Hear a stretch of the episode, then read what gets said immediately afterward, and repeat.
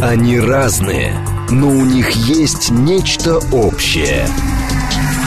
Они угадывают курсы валют, знают причины кризисов. Их мишень – события.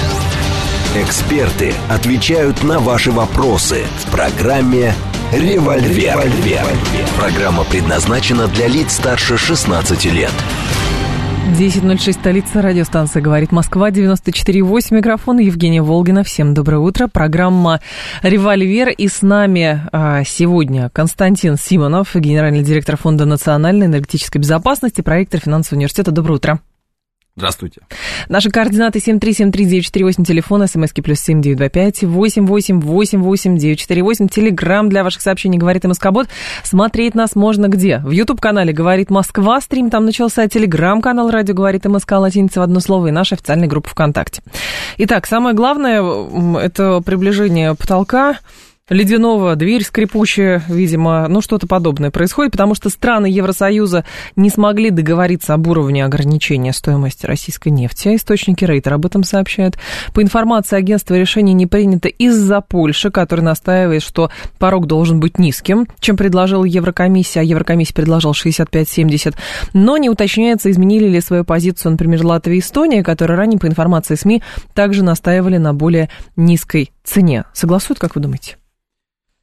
Ну, понимаете, в чем дело? До официального введения, собственно, этого самого потолка остается уже меньше недели. 5 декабря – это уже следующий понедельник, и в этом плане, если до конца недели не будет э, этого потолка, это будет, конечно, совсем уже анекдот.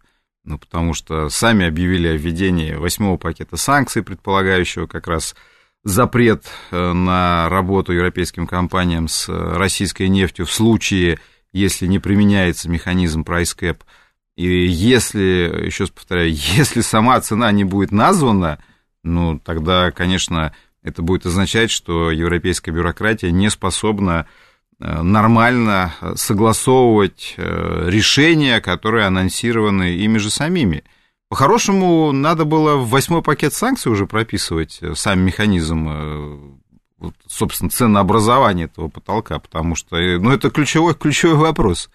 И вот остается меньше недели, на него ответа до сих пор нет. Причем ведь интересно, что собственно, этот price cap, потолок цен, вводится не только Европейским Союзом, вводится еще и вообще-то семеркой – и в этом плане Соединенные Штаты тоже э, разрабатывают э, нормативную базу введения этого потолка. И она, кстати, гораздо подробней, э, чем европейская. И на прошлой неделе были опубликованы там, подробные инструкции.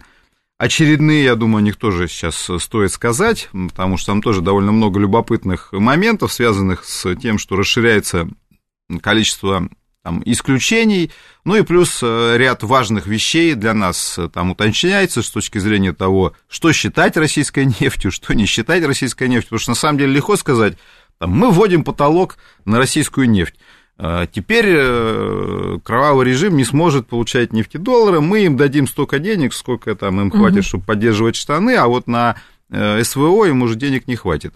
Ну да, а дальше начинаются вопросы. Там, что считается российской нефтью, что не считается, где российская нефть перестает быть российской нефтью, на борту танкера или на НПЗ, можно ли продавать нефтепродукты, переработанные из российской нефти. Говорят, что да. И так далее. Вот, вот, собственно, я и говорю, что сейчас вот в процессе хотя бы Соединенные Штаты начали э, давать разъяснения. Я думаю, что сейчас тоже можем рассказать радиослушателям, собственно, чего там, какие инновации произошли. Но, возвращаясь к цене, Соединенные Штаты тоже э, самой цены не называют. То есть разъяснения дают, э, а цена, цена какая Мне будет напоминает цена? это голливудский сценарий какой-то, помните, когда там есть завязка, потом вот кульминация, а потом развязка. И вот мы уже стадию кульминации вроде бы прошли, а, соответственно, развязка все никак не наступает. Ну, в голливудском сценарии есть один плюс, его пишут сценаристы, зная там, к, к чему они что хотят в конце прийти, и поэтому что ты там написал в конце, это твоя воля. А вот тут что, что произойдет, к сожалению, до конца не ясно. Но я исхожу из того, что все-таки, ну, Европейский Союз осознает э, идиотичность этой ситуации и, конечно, эту цену согласует.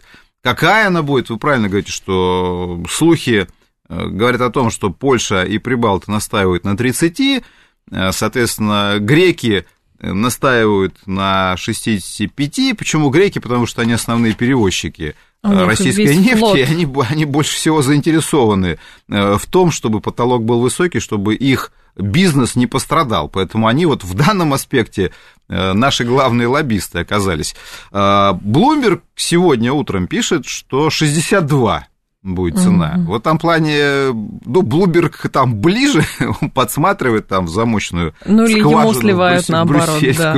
Вот, поэтому, э, наверное, это самый точный слух, который мы можем оперировать. Если 62, э, ну, тогда на первом этапе ну, можно сказать, что пронесло на первом этапе mm-hmm. нас, в том плане, что это не означает, что все для нас плохое закончилось, но тем не менее цена в 62 будет означать при нынешних ценах, э, ну, фактически даже не надо будет ничего менять и придумывать, потому что тот же Bloomberg, например, оценивает текущую стоимость среднюю Юрлс в 52 доллара за баррель с учетом тех скидок, которые наши компании так дают. То есть в этом плане, по версии Блумберга, сейчас средняя цена продажи российской нефти Юрал с учетом дисконта к Dated Brent составляет 52 э, доллара. Доллара. То есть в этом плане все, что выше 52 долларов – ну, можно считать, что не, на, на нас на первом этапе, сейчас повторяю, не, не сработает.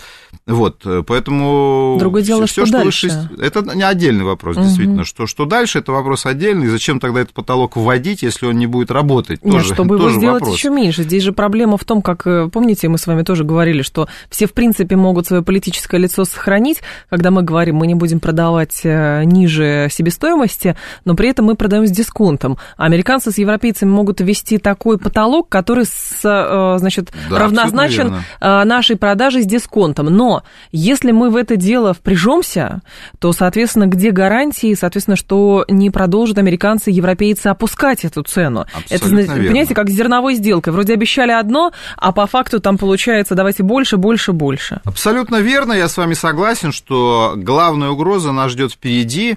Э, то есть сейчас цель Соединенных Штатов запустить сам механизм. Да.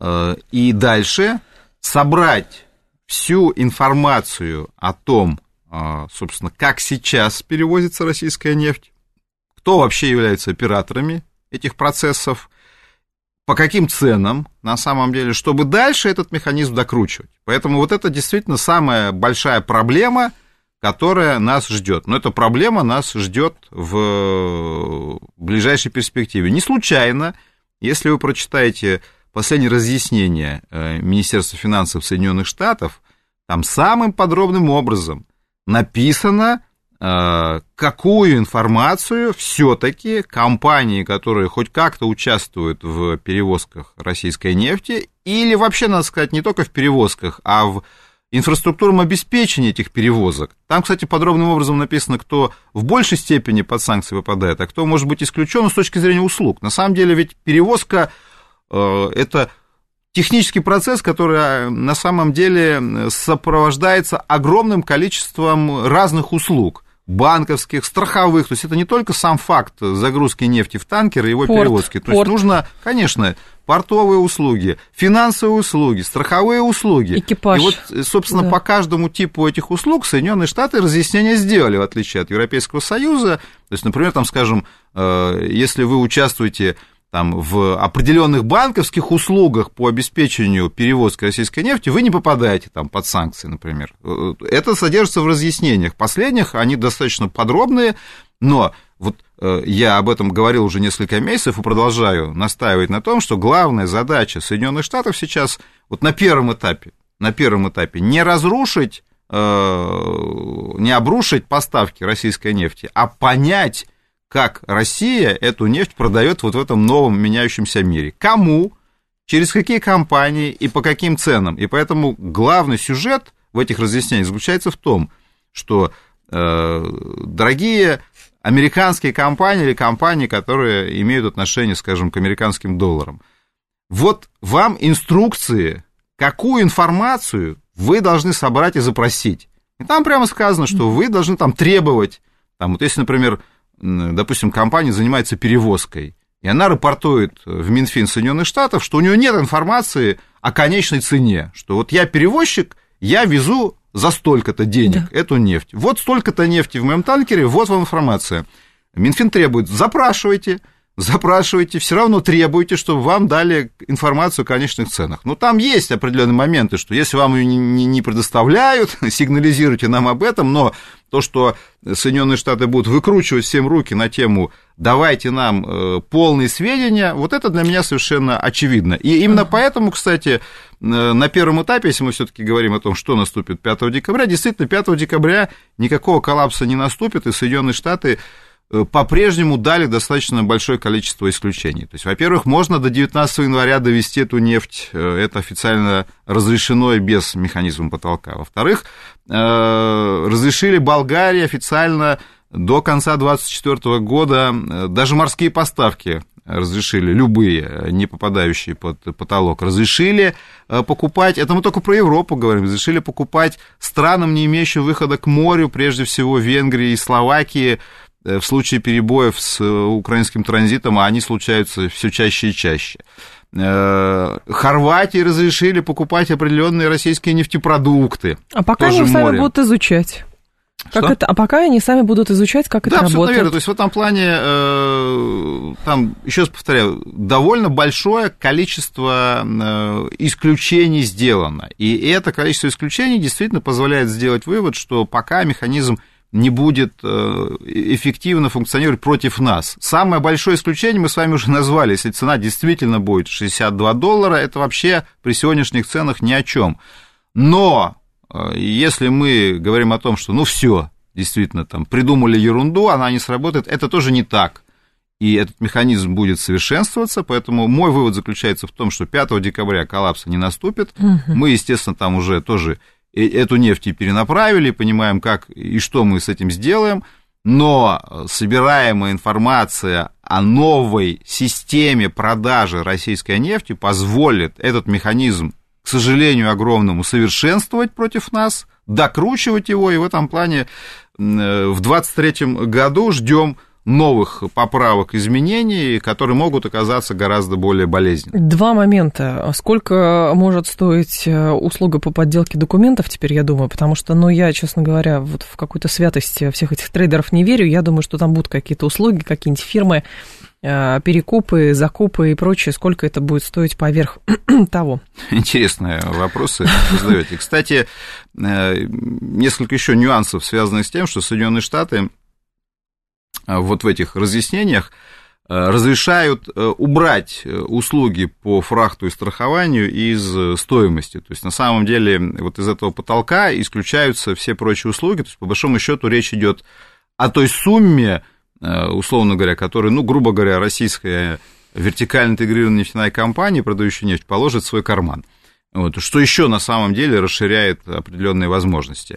А, там также подробно разъясняется все-таки, когда российская нефть перестает быть российской. А, в этом плане там дается четкое понимание, что в случае перегрузки, перевалки и смешения этой нефти, она российской быть не перестает. То есть в этом плане а, любые а, манипуляции с сырой российской нефтью по, это я говорю про американские угу. разъяснения. Европейский Союз в этом плане, он, видимо, ждет, что напишут американцы, и лихорадочно пытается все это дело там потом зафиксировать. Я думаю, что все, что написали американцы, потом будет опубликовано и в журнале Европейского Союза юридического, ну, где, собственно, после чего, как у нас в российской газете, санкции вступают в силу. Соответственно, э, российская нефть не перестает быть российской при перегрузках, смешениях. То есть в этом плане эм, здесь вот такого рода официально, по крайней мере, э, манипуляции не угу. позволят э, сменить национальность этой нефти. Вот переработка, да, она уже позволяется в этом плане, если нефть перерабатывается, то нефтепродукты российскими не считаются. Ну, Европа вообще, как известно, намерена запретить морские поставки российской нефти, но вот в этом плане приобретение нефтепродуктов в других странах, в общем-то, нарушением санкционного режима не является. В этом плане, да, я понимаю, о чем вы говорите. Здесь тоже, на самом деле, то есть, с одной стороны, да, Соединенные Штаты говорят, не, не занимайтесь перевалкой э, нефти в море, вы тем самым от санкций не убежите. Но, тем не менее, понятно, что с точки зрения документального там, обеспечения тоже вопрос. Там, скажем, компания приобретает нефть ну, э, там, у, у какой-то другой иностранной компании. С иранской же нефтью это ну, уже работало, почему это с русской нефтью не будет работать? Ну, с иранской нефтью это работало, э, действительно работало, потому что, во-первых, Китай ее покупал, и в этом плане применять санкции по отношению к Китаю тоже вопрос. А во-вторых, да, я согласен, что здесь схема понятная. То есть создаются компании, которые берут на себя Конечно. основные санкционные риски. Они приобретают российскую нефть. Дальше они эту нефть оформляют уже. То есть в этом плане, да, можно говорить, что ваша нефть не перестает быть российской, но они продают ее кому-то другому. Допустим, там, Китаю или Индии. Индийский НПЗ, например, спрашивает, допустим, компания турецкая. Ну, там самый простой вариант, допустим. Турецкая компания покупает российскую нефть. Дальше турецкая компания продает нефть на индийский НПЗ. Э, индийский НПЗ запрашивает туда, вы точно можете нам сказать, что это не российская нефть? Да, да, это не... А какая нефть? Ну, какая-какая там? Иракская или смесь там угу. какой-то.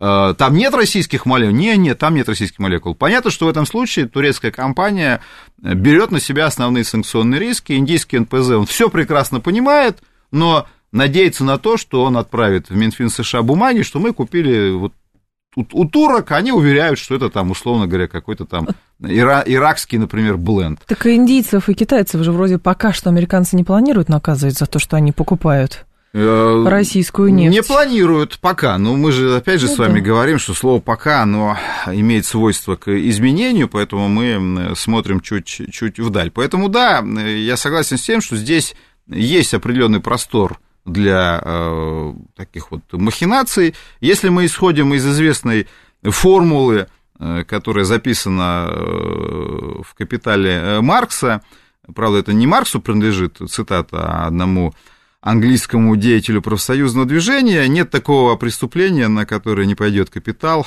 ради определенного процента прибыли. Ну, можно перефразировать, сказать, что нет такого преступление, на которое не пойдет э, капитал. Нет, нет, нет таких санкций, нет таких санкций, которые не готов нарушить мировой капитал ради определенного Ради прибыли. Здесь, правда же, еще вчера Евросоюз, э, насколько я понимаю, ввел, подтвердил, точнее, уголовную ответственность за обход санкций. И это, получается, это еще один домоклов меч, то есть э, в том числе над теми, кто и перевозит эту нефть, потому что я думаю, что какие-нибудь показательные суды над каким-нибудь а, владельцем а, танкера из Греции может вполне состояться. Это правда, действительно, э, и Европейский Союз, и Великобритания считают нарушение санкций уголовным преступлением.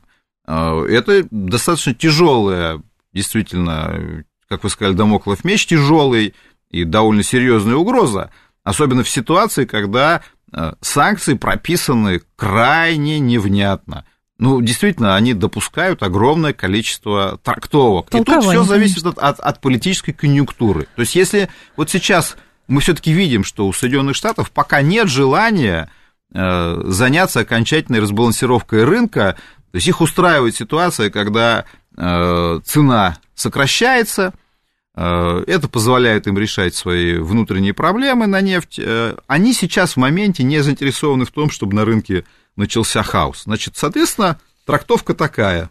Завтра политическая конъюнктура изменится, и действительно при желании можно устроить, как вы сказали, какой-нибудь показательный процесс, э, да и вообще в целом продемонстрировать, что вот сейчас мы ужесточаем, мы вас сейчас начнем ловить, и действительно уголовные, э, уголовное преследование довольно э, такой серьезный и значимый аргумент.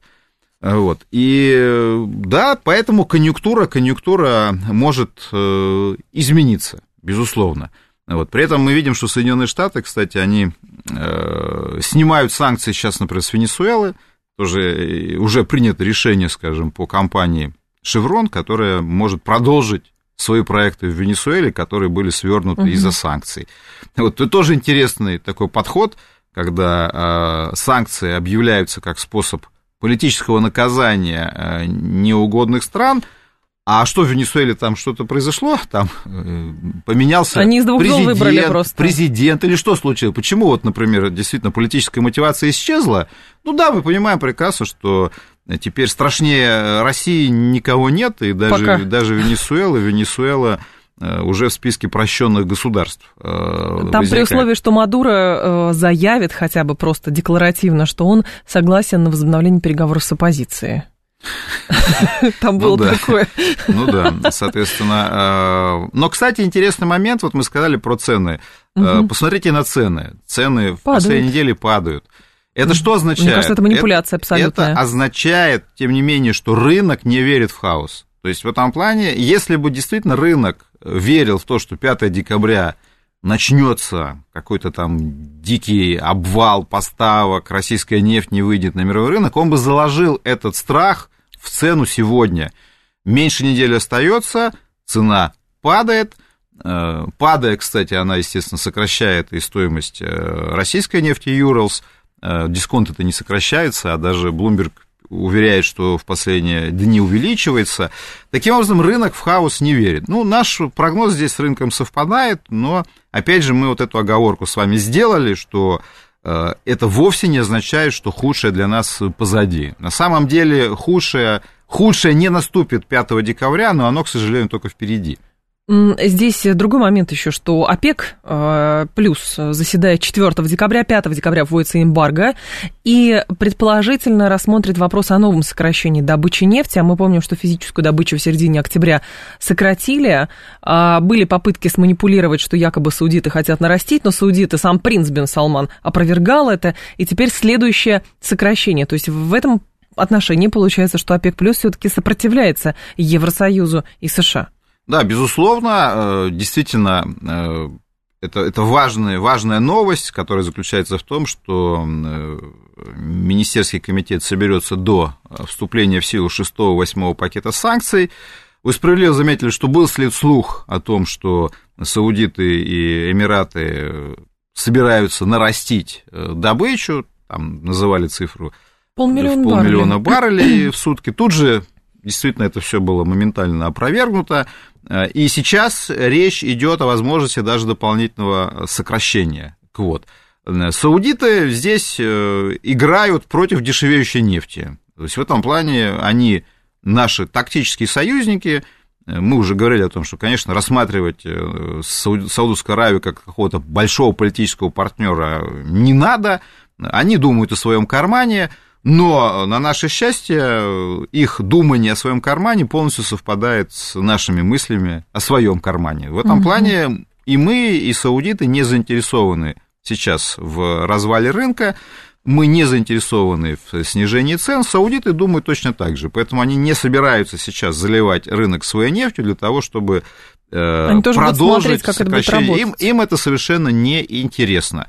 Вот. Тем более, что они и так получат свои бонусы, потому что сейчас э, Европейский Союз э, из-за своего шестого пакета санкций будет вынужден все равно докупать нефть на мировом рынке. Это означает, что он будет платить определенные премии тем же саудовцам, Объединенным Арабским Эмиратам, африканским поставщикам, чтобы полностью заместить Э, российские поставки. А впереди еще эмбарго на нефтепродукты, тоже, соответственно, э, побегут на Ближний Восток, э, покупать в том числе и продукты нефтепереработки. То есть в этом плане саудиты с санкций маржу свою снимут. Но разваливать рынок, играть на понижение цен им совершенно неинтересно, поэтому я думаю, что не знаю уж, будет ли сокращение 4 декабря, но, по крайней мере, роста квот не будет точно.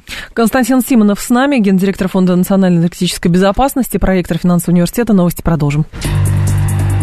Они разные, но у них есть нечто общее. Они угадывают курсы валют, знают причины кризисов. Их мишень – события. Эксперты отвечают на ваши вопросы в программе «Револьвер». 10.36, столица, радиостанция «Говорит Москва». Микрофон Евгения Волгина. Продолжаем программу «Револьвер». Константин Сионов с нами, гендиректор Фонда национальной энергетической безопасности, проректор финансового университета. Стрим в Ютубе тоже продолжается. Канал «Говорит Москва», пожалуйста, подключайтесь. Несколько, Константин, вопросов накапало по поводу давайте, потолка цен прямо давайте. в режиме Блиц. А, значит, если Турция продает нефть Индии, то почему документацию нужно отправлять в США? А, значит, из-за доллара, а если расчеты в другой валюте, зачем перед ними отчитываться? И следующее сообщение а какие наши будут контрмеры? Что касается того, зачем отправлять в Минюс США, ну, мы уже сказали, что если вы хоть как-то соприкасаетесь с чем-то американским, то вы попадаете под действие э, американского законодательства. Э, это, наверное, та часть мира, которая нам не нравится, и э, мы пытаемся это поменять, и об этом постоянно говорим, про несправедливость того, что правила, которые устанавливаются одной страной, становятся глобальными, международными. Но, собственно, вопрос-то не только в том, как мы к этому относимся, а как относится весь мир. А соприкосновение самое, конечно, распространенное это американский доллар. Поэтому э, расчеты, вы, вы же понимаете, что там все равно э, все пересчитывается через доллар, и в банковской системе э, если даже расчеты идут в национальных валютах, они все равно часто идут именно через доллары, и там открываются всякие корреспондентские и прочие счета угу. в долларах. И поэтому, как только вы с долларом на каком-то этапе соприкоснулись, ну, все, вы уже попадаете под действие американских санкций и обязаны отчитываться в Минюст. А дальше уже вопрос вашей смелости, насколько вы там, э, готовы, готовы да, сказать э, Минюсту Соединенных Штатов, что вы ничего там писать не будете. Вам официально объяснят, что вот, вот у вас есть э, транзакция, вот частично даже там угу. в долларах где-то был пересчет, все, вы попали под санкции, будьте добры, соответственно, э, отчитывайтесь. Поэтому на самом деле в этом-то и часть э, собственно, политического влияния, экономического влияния, серьезная часть Соединенных Штатов, что как раз за счет своего экономического доминирования, прежде всего, доминирования долларов в международных расчетах, Э, затем они требуют, соответственно, трансграничности своего законодательства и применения санкций по отношению к Глобализация, тем, кто к какая она есть. Да, да, да, да. То есть, соответственно, понятно, мы еще раз говорю, можем сказать, ну что за ерунда, вот одна страна вообще там пишет законы, распространяет их на весь мир. Как же так? Ну, так вот, да, пока вы эту систему не поменяете, э, вы по ней живете, вот и все. А контрмера наша? Ну, а контрмеры какие? Наша главная контрмера сохранить Э, нет, просто когда, я так понимаю, вот не знаю, посыл какой был у нашего радиослушателя, когда он спросил про контрмеры, потому что контрмеры я лично, э, может быть, по-другому понимаю, как по отношению к части сограждан, ну, потому что мне кажется, что когда говорят контрмеры, это означает, что мы должны сделать тоже, вот они нам гадость готовят, мы в ответ тоже давайте подумаем, какую мы им сделаем гадость. Я не совсем понимаю, вот если в такой логике, какие тут могут Нет, быть есть сообщение, контрмеры. Вот, а если... если речь идет о том, чтобы минимизировать ущерб, да. то есть какие действия, ну, мы их, э, в общем-то, уже сказали. Э, здесь э, многое, на самом деле, уже сделано. Основная контрмера заключается в том, что вместо европейского рынка идет уже сейчас активное перенаправление нефти на рынки других стран.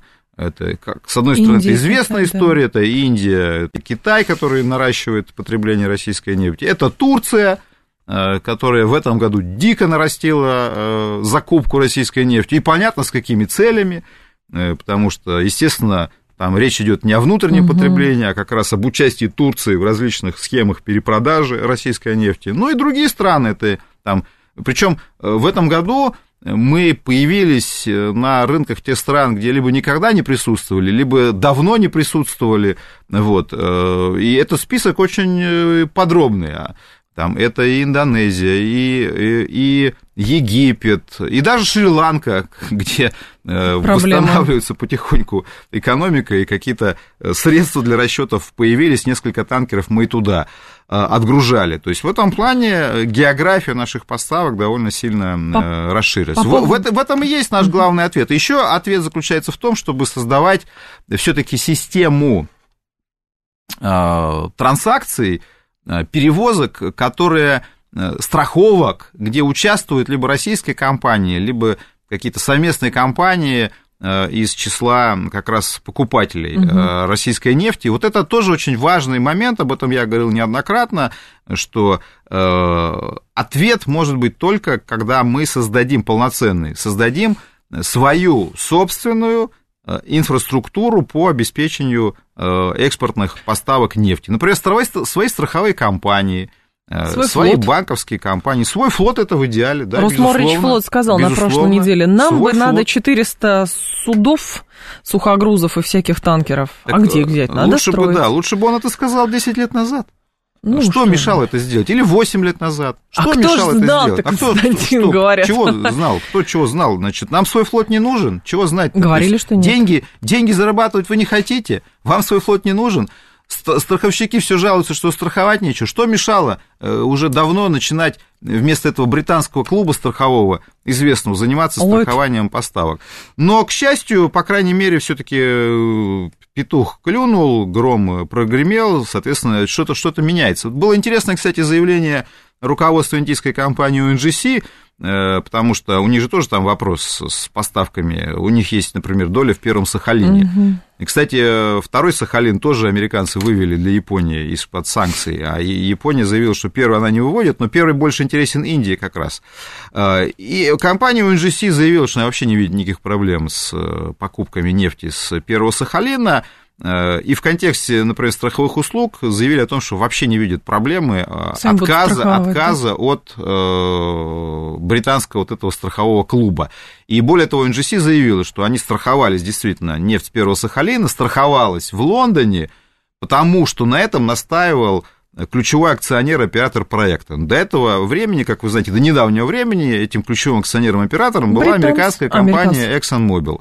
Вот, они говорили, да, что типа, а мы работаем вот с ними, с этим клубом страховым, ну так и будем. Ну, индусы говорят, ну хорошо, ну ладно. А сейчас, а сейчас, говорят, а, сейчас говорят, а сейчас они вообще ушли, ExxonMobil. Ну, индусы говорят, ну ушли, ушли, ну хорошо, будет другая страховка. Более либо того, русские можно, нам придумают, либо мы сами. Если можно страховать, ну, действительно, логика с эм, страховками очень странная, что мы не создавали своего страховщика. А с учетом того, что мы, есть у нас страховые компании, которые готовы, значит, э, страховать ущерб от залива в Хрущевке от соседа, а нет компаний, которые говорят, давайте танкеры страховать, которые нефть перевозят. Абсолютно верно, абсолютно верно. Если это вопрос финансов, слушайте, но опять же мы возвращаемся к старой теме. Страна копит резервы, где-то их складывают, их потом воруют.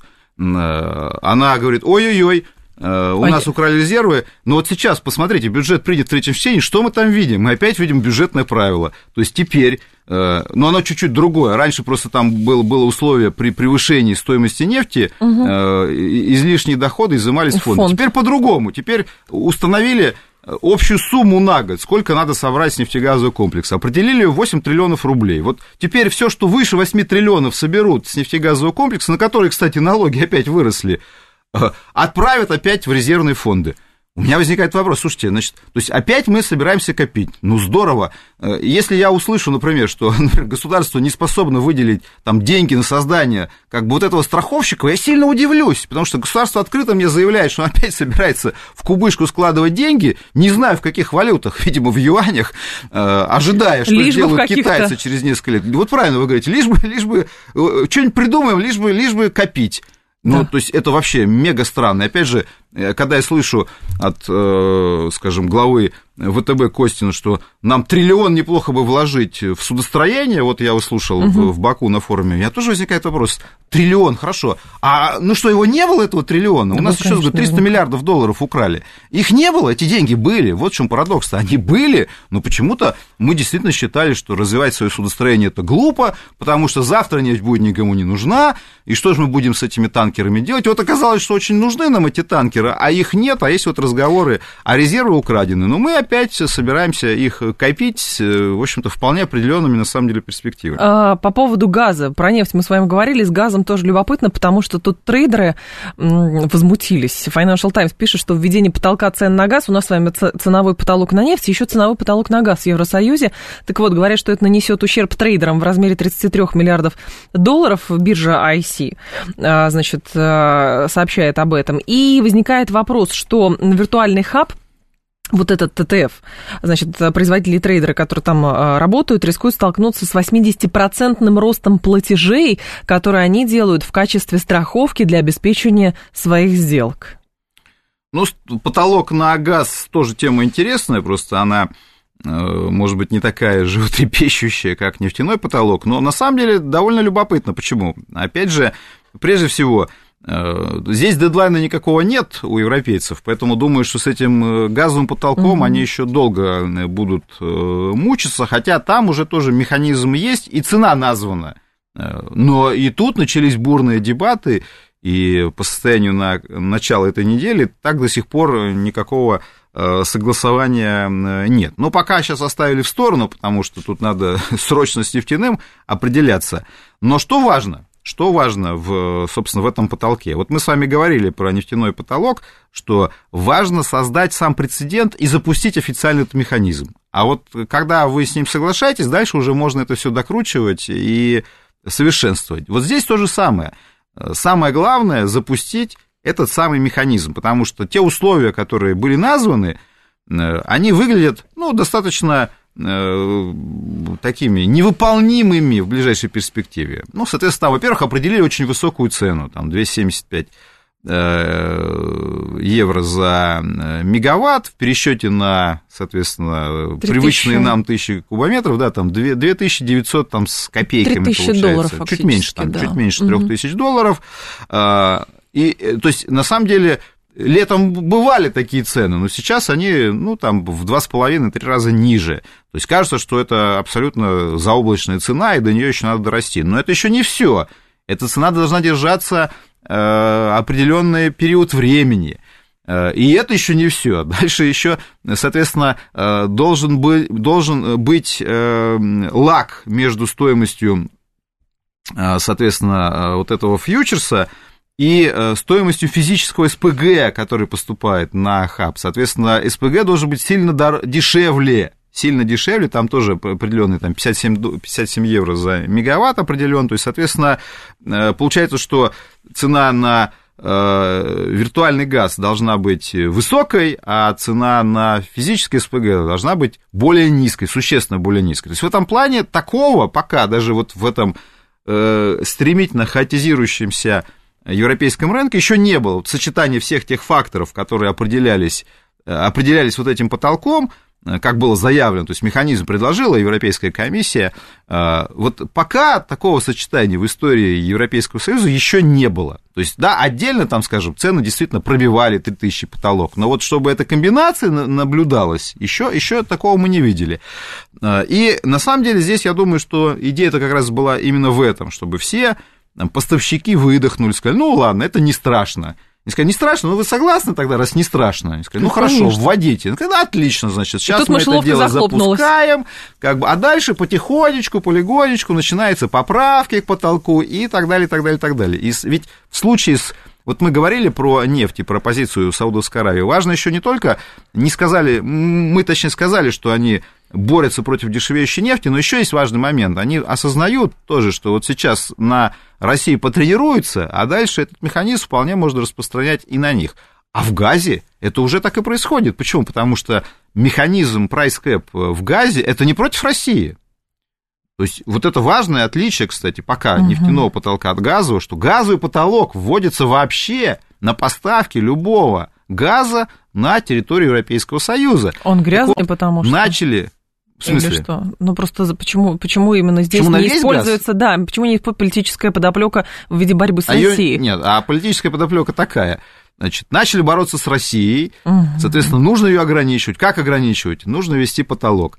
Потом, э, соответственно, потихоньку, как бы то, что начали бороться с Россией, это все трансформировалось и стали говорить, что надо бороться вообще с несправедливыми ценами для покупателя. И потихоньку, как бы, то есть, действительно, красивая история. Саму идею вбросили под политическим соусом. Надо бороться с Россией, а за несколько месяцев обсуждения эту идею уже докрутили так, что она уже не политической выглядит, а экономической. А защищает, а защищает покупателя от несправедливости поставщиков. Да. Э, и типа там должна застраховать его от э, разбалансировки А бензин рынка. и газ то, как будто бы на заправках там будет по социалистическим то, что, ценам. Да? То, что действительно э, используется абсолютно политический механизм против рынка, это Европейский Союз сейчас не смущает. Но это смущает сильно поставщиков Европейский Союз. Тем более, что если э, посмотреть на официальные заявления европейских чиновников, то сейчас доля э, российского газа в европейском импорте составляет 6-8%.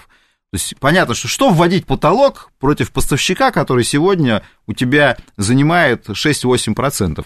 А вот, например, Соединенные Штаты сегодня в импорте занимают там по разным оценкам 40, э, ну, там примерно 45%. То есть в этом плане они взяли нашу, как бы, долю, у нас 40 было процентов да. по прошлому году, сейчас у них 45 процентов, да, и получается, что э, какой смысл вводить против 7% поставщика. Вот есть у вас 45% поставщик. Есть Норвегия, есть Катар. А, Европейский Союз говорит о том, что он намерен э, обкатать, собственно, эту меру, получается, уже не на российском газе. И это, естественно, их возмущает. Мы вот обсуждали еще несколько недель назад заявление Катара на тему, что если вы будете использовать нерыночные механизмы, значит, и мы будем считать эти контракты с вами Филькиной грамотой э, и будем продавать его на те рынки, где, где посчитаем э, более выгодным mm-hmm. и нужным. Потому что, на самом деле, Европейский Союз, понимаете, он попал в ловушку в том плане, что, отказавшись от российского трубопроводного газа, он сделал ставку на СПГ, но СПГ востребованный в мире товар с альтернативными покупателями, и поэтому он сам загнался в ситуацию, когда он вынужден жить э, в ситуации постоянного торга с Азией. И в этом плане э, нужен Азии газ, они дают цену, забирают. И, и причем у Азии много и законтрактованного газа. В этом плане в этом году, скажем, не нужен был Китаю газ, он контракты свои перепродавал европейцам. Но в этом плане ловушка-то в том, что газ в этой ситуации, угу. он не может быть дешевым просто не может быть дешевым. Потому что это ситуация рынок. постоянного торга, потому что притока, особенно в ближайшие два года, притока нового СПГ на рынке не будет. То есть ситуация будет дефицита, дефицитного жиженного газа. Все, то есть в этом плане, и поэтому они думают, елки-палки, значит, мы попали в ловушку, надо хотя бы там постраховаться потолком, ну, конечно, это раздражает э, покупателей. Ну, вот вы сказали, начали с трейдеров, про трейдеров там вообще забыли, они тут тоже думают, елки-палки, значит, покупатели хотя бы могут просто их шантажировать. А мы чего? Мы, нам тут создали прекрасную кормушку, занимаемся торговлей. Про нас вообще, что ли, сейчас э, под нож пустят? Не, ничего не, значит, Э, заявили свой протест. Ну, посмотрим. Но при этом еще Макрон же, э, в общем, обозлился на Соединенные Штаты, говорит, что Штаты наживаются на поставках жиженного газа в Европу, считает подобное утверждение, значит, а Штаты сами считают подобные утверждения ложными. Это к вопросу о том, что Макрон и Шольц одновременно заявили, а что это у нас с э, промышленностью происходит? Нет, там Штаты что-то, в общем, свои щупальца распростерли, надо нам срочно с этим что-то делать, а то у нас глаза были завязаны. Самое э, интересное заключается в том, что в данном случае Соединенные Штаты абсолютно справедливо на самом деле говорят, что они не наживаются, но они рассматривают эту ситуацию именно как торговлю газом. Ну да. То есть, если рассмотреть ее шире, как вы предложили, посмотреть, что американская промышленность становится конкурентоспособной, что европейцы начинают перенос предприятий э, на американскую территорию, что американские инвесторы смогут сейчас скупать европейские дешевейшие компании. Вот тут, конечно, выигрыш Соединенных Штатов колоссален. Говорю, Это только, правда. Только бизнес. Но если они говорят именно про СПГ, о чем Макрон говорит, то здесь Соединенные Штаты правы, а Макрон в очередной раз показывает, что европейские политики, которые берут на себя смелость заниматься регулированием газовых рынков, они просто даже элементарно не понимают, как, как они работает? работают. Просто не, не понимают. А я просто объясню коротко, что на самом деле Соединенные Штаты, как страна, не продают газ. И мы, кстати, говорили, помните, когда какой-то министр э, Макронский заявил, что он позвонит в Соединенные Штаты и потребует, чтобы им отгружали. То есть он на пол, то есть министр правительства Макрона на полном серьезе думает, что Соединенные Штаты как страна продают Франции газ, и надо просто уговорить Макрона, там, позвонить Байдену и сказать, там, старик, ну что ж такое, как бы, ну, ну, имей совесть, ну, дай нам какую-то скидку. Но Шольц Норвегов уговаривал, здесь ну, Макрон... На, на самом деле, ситуация следующая. Существует, например, терминал по производству СПГ. Этот терминал продает свои услуги. Любая компания может прийти на этот терминал, так и происходит. Uh-huh. Это компании в основном, кстати, европейские менеджеры, там крупные, Shell, BP, там другие компании, которые что они делают? Они приходят на этот терминал, Э, и говорят, можно у вас выкупить мощность? Они говорят, пожалуйста, вот вам цена на нашу услугу. То есть американский терминал оказывает услугу по сжижению. Дальше эта компания европейская идет на американский хаб, Хенри Хаб, покупает там газ физический, доставляет этот газ на завод, завод производит сжижение, получает свою гарантированную маржу, а на самом деле этот механизм запускался в ситуации, когда угу. не так было очевидно, что газ будет дорогим. Был период, когда он был очень даже дешевым, и приходилось за это доплачивать. Американцы застраховались тем, что производитель СПГ заводцам, да, он гарантированную маржу имеет. Все, он свои мощности продал, он четко зафиксировал, сколько он заработает. Но сливки сейчас он с этого не снимает. Соответственно, дальше этот газ оказывается как говорят на рынке, в портфеле этой крупной компании, например, там компании Shell. Дальше компания Shell Э, продает этот газ. Поэтому Макрону надо звонить в офис э, компании Shell, если уж он решил заняться разоблачением жирных котов, которые наживаются на этом рынке. Но почему-то этого не делает, потому что он, оказывается, даже не знает этого. Он не знает этого. Так, как ну, заказал бы какую-то лекцию там на, на полчаса. Я ему могу за полчаса объяснить хотя бы какие-то элементарные вещи, чтобы он, ну, не позорился, потому что он действительно выдает, его министры выдают свое полное незнание того, как это функционирует. Но они же говорят, что мы сейчас все это отрегулируем, и вот это, конечно, становится страшно, что когда приходят люди, ничего этого не понимающие, говорят, сейчас начнем там регулировать, потому что тут эти наживаются, тут эти наживаются, и начинают. А мы социализма русских, хотим. Да, русских уберем, значит, в Америку позвоним, в Катар позвоним или съездим, и у нас все будет отлично, значит, тут а будет телефонное притом... право у нас. Елки-палки, так, э, ну, так конечно, как... можно э, доиграться. Вот, конечно, у Европы много такого жирка экономического, но с такими управленцами его можно очень быстро пролезть. А, Гана, которая решила покупать нефтепродукты за золото, здесь просто любопытная новость в контексте того, что а, наш слушатель говорит, а что мешает нам торговать за золото и доллару конец? Э, коротко. Ну, соответственно, коротко, коротко. На самом деле, э, вот опять же, понимаете, это вопрос смелости, экономической смелости. Конечно. Потому что справедливый вопрос, почему не вернуться, и он, кстати, задается уже неоднократно, почему не вернуться к другим валютным инструментам или инструментам расчетов, которые являются более надежными. Например, да. Вот в период экономических хаосов, конечно, идея возврата к золотому стандарту звучит постоянно. В этом плане э, у России, если бы хватило смелости, она могла заявить программу действительно там того же э, золотого рубля как средство расчетов. Еще раз повторяю, рубль, который не просто имитируется центральным банком, там, да, как запись на счетах, а который обеспечен золотом. В современном мире это кажется архаикой, потому что мы помним, что Соединенные Штаты отказались там, от золотого, от серебряного стандарта, все это знают, там все эти конференции, Бреттон-Вудский там и прочее, себе, прочее. Да. Но на этом-то и построено могущество доллара, когда вы имитируете непривязанную ни к чему валюту, убедив весь мир, что это самый надежный способ сбережений, самый надежный способ расчетов. Но вот в этом-то и вопрос смелости. Если у вас хватит смелости создать альтернативную систему, угу. понимая, что вы будете получать по голове палкой со стороны тех, кто эту систему сейчас контролирует, если у вас получится, тогда, безусловно, но и сейчас как раз а, а мы говорим о том, что шанс существует. Торгуете вы с Индией. Вот сейчас возникает вопрос, как вы будете торговать? В рупиях ну что вы будете с рупиями делать? У Индии такой же вопрос. А зачем нам, нам рубли ваши? Делать, да. Клиринг, опять же, как он будет работать? В этом плане, конечно, если вы выведете надежный инструмент, которому доверять будут там те же индусы, и расчет вы будете вести там в условных mm-hmm. золотых рублях, которых пока нет, это определенный шанс, безусловно.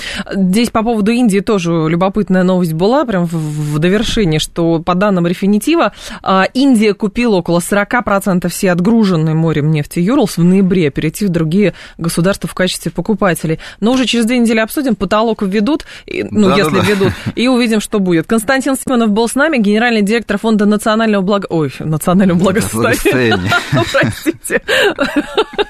Фонда национальной энергетической безопасности, проректор финансового университета. Ждем снова. Спасибо, Константин.